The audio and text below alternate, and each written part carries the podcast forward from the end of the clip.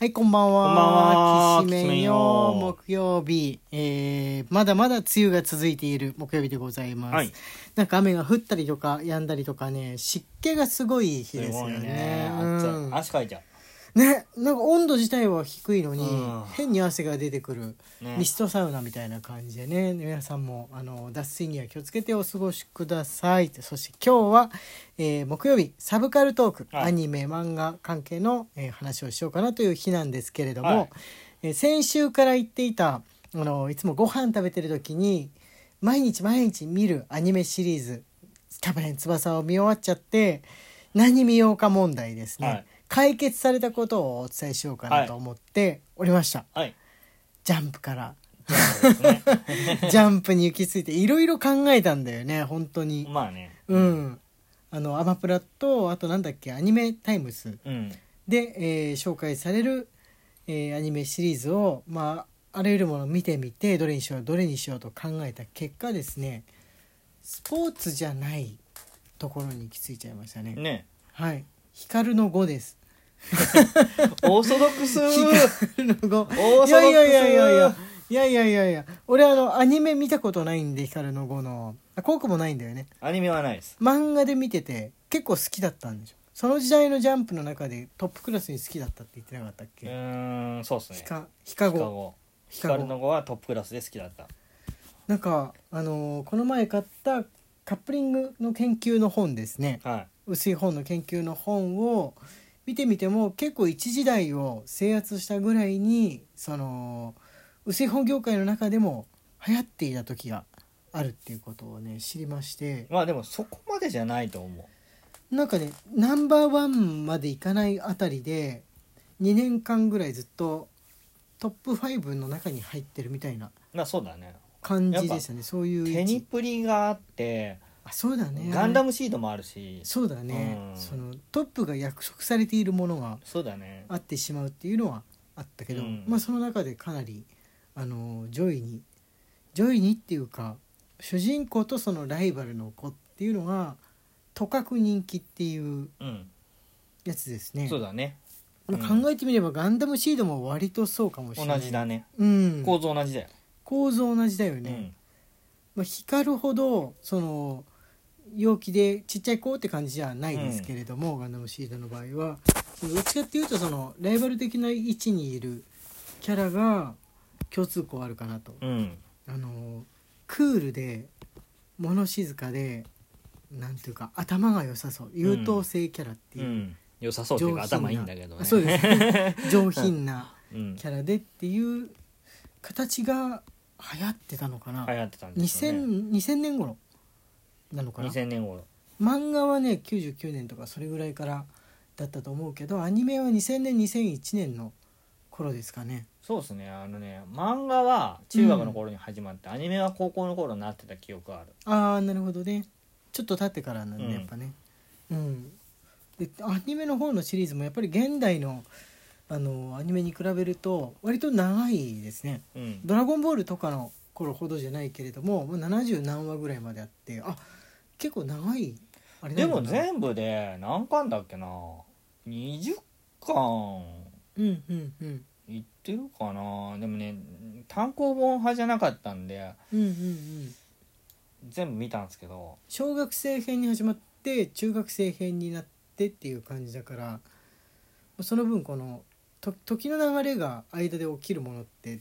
割とそう層が厚くなるじゃん。うんキャプテン翼もねそうだったんだけれどもあの小学生編でぐいっと心つかまれたタイプの人、まあ、その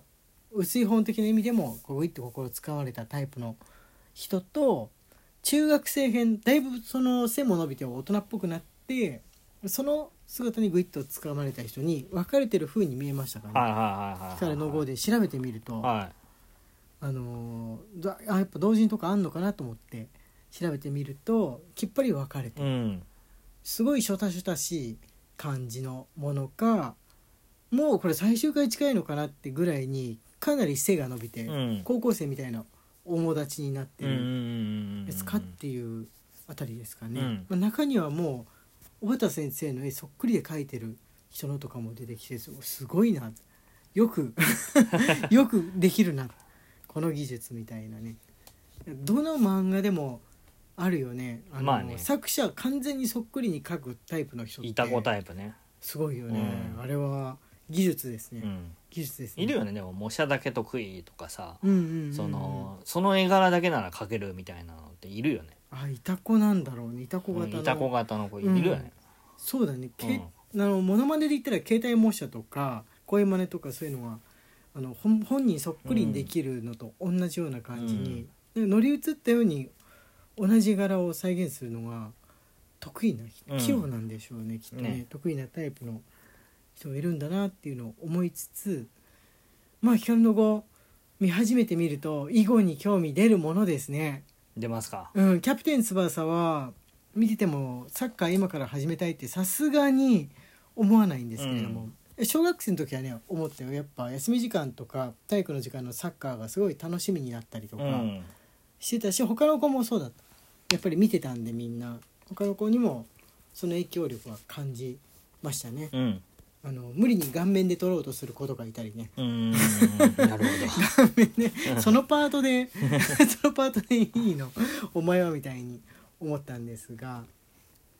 光の子ね囲碁はやっぱり、まあ、今だと特にアプリとかでも覚えられるどはいはいはいもはいのだあるかねら、うんそうそうもうダウンロードしちゃったもんスマホにあ囲ー碁覚えよう 囲碁覚えようルール分かるるとより面白いかもねそうそうなんだよねあの格闘技とか球技ってそんなに細かいルールまで分かんなくってもなんかの分かるじゃんいやアニメだからルール分かった方が面白いっていうのあるよはいはいはいはい漫画だとあそこアニメほどねうんあの盤面出てこないんであああそうなんだうんアニメあれだよね囲碁のあの NHK とかの番組みたいに上から真上から見た盤面が驚くほど出てきて、うんああそこまで盤面出てこないよ漫画だすとごい囲碁中継みたいと思ってびっくりしたんですけれども、そっかあれはなんかあんのかな将棋協会の将棋じゃないですよあ将棋じゃない囲碁囲囲碁協会の方からあそうですよ全面協力ですちゃんとこのどういう手なのか描いてくれみたいなアニメスタッフへのあれがあったのかなっていういやすきょあれがあったっていうか全面協力のもとやってるそっかもともとそうだようね、んだだから原作でもあれなのかな原作も何囲碁協会が全面協力確かそあじゃあ盤面は出てきてたのかなう出てきて原る作に盤面も出てくるそっかうんでもあそこまで盤面一曲一曲一手一手は出てこうないんうんうん絶対でも書くの大変だな碁石を書くのがまず大変だからアナログだよアップになった碁石とその引いて置いてある碁石と、 そうもだう手だから書きだよね横から見たあの感じの碁石とかはあれつるつる雲型で書かなきゃいけないわけですよ、わあ頭がまあ、雲型定規ってのがあるんですよ皆頭さんがあの、うんいろんな曲線をかける伝説の定規があって、はいなんかい伝説の定規変わった形をしてるんですよ。はいはいはい、はい、でこそのこの曲その曲線をうまく利用すればあらゆる曲線が描けるっていう定規があるんでますあけど、大変なんだよねまあ大変インクつけたペンでそれを扱うのがすごい大変なんで、その雲型定規とか定規関係に関しては本当にパソコンで漫画描けるようになって楽になった局面だとは思います。と言いつつ俺パソコンに雲型定規当てがあって書いてあるえけどパソコンっていうか液タブに、うん液タブになってそれができるようになったのがポイントだようね。んあの画面であのなんつうの板タブの頃ペンを板に当ててカーソルを合わせて書いてた頃って、うんそれできなかったんだけど、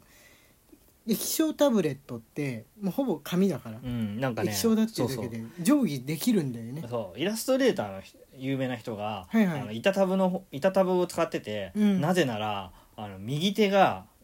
映らないから、はいはいあの絵に集中できるってどうやってたんですよ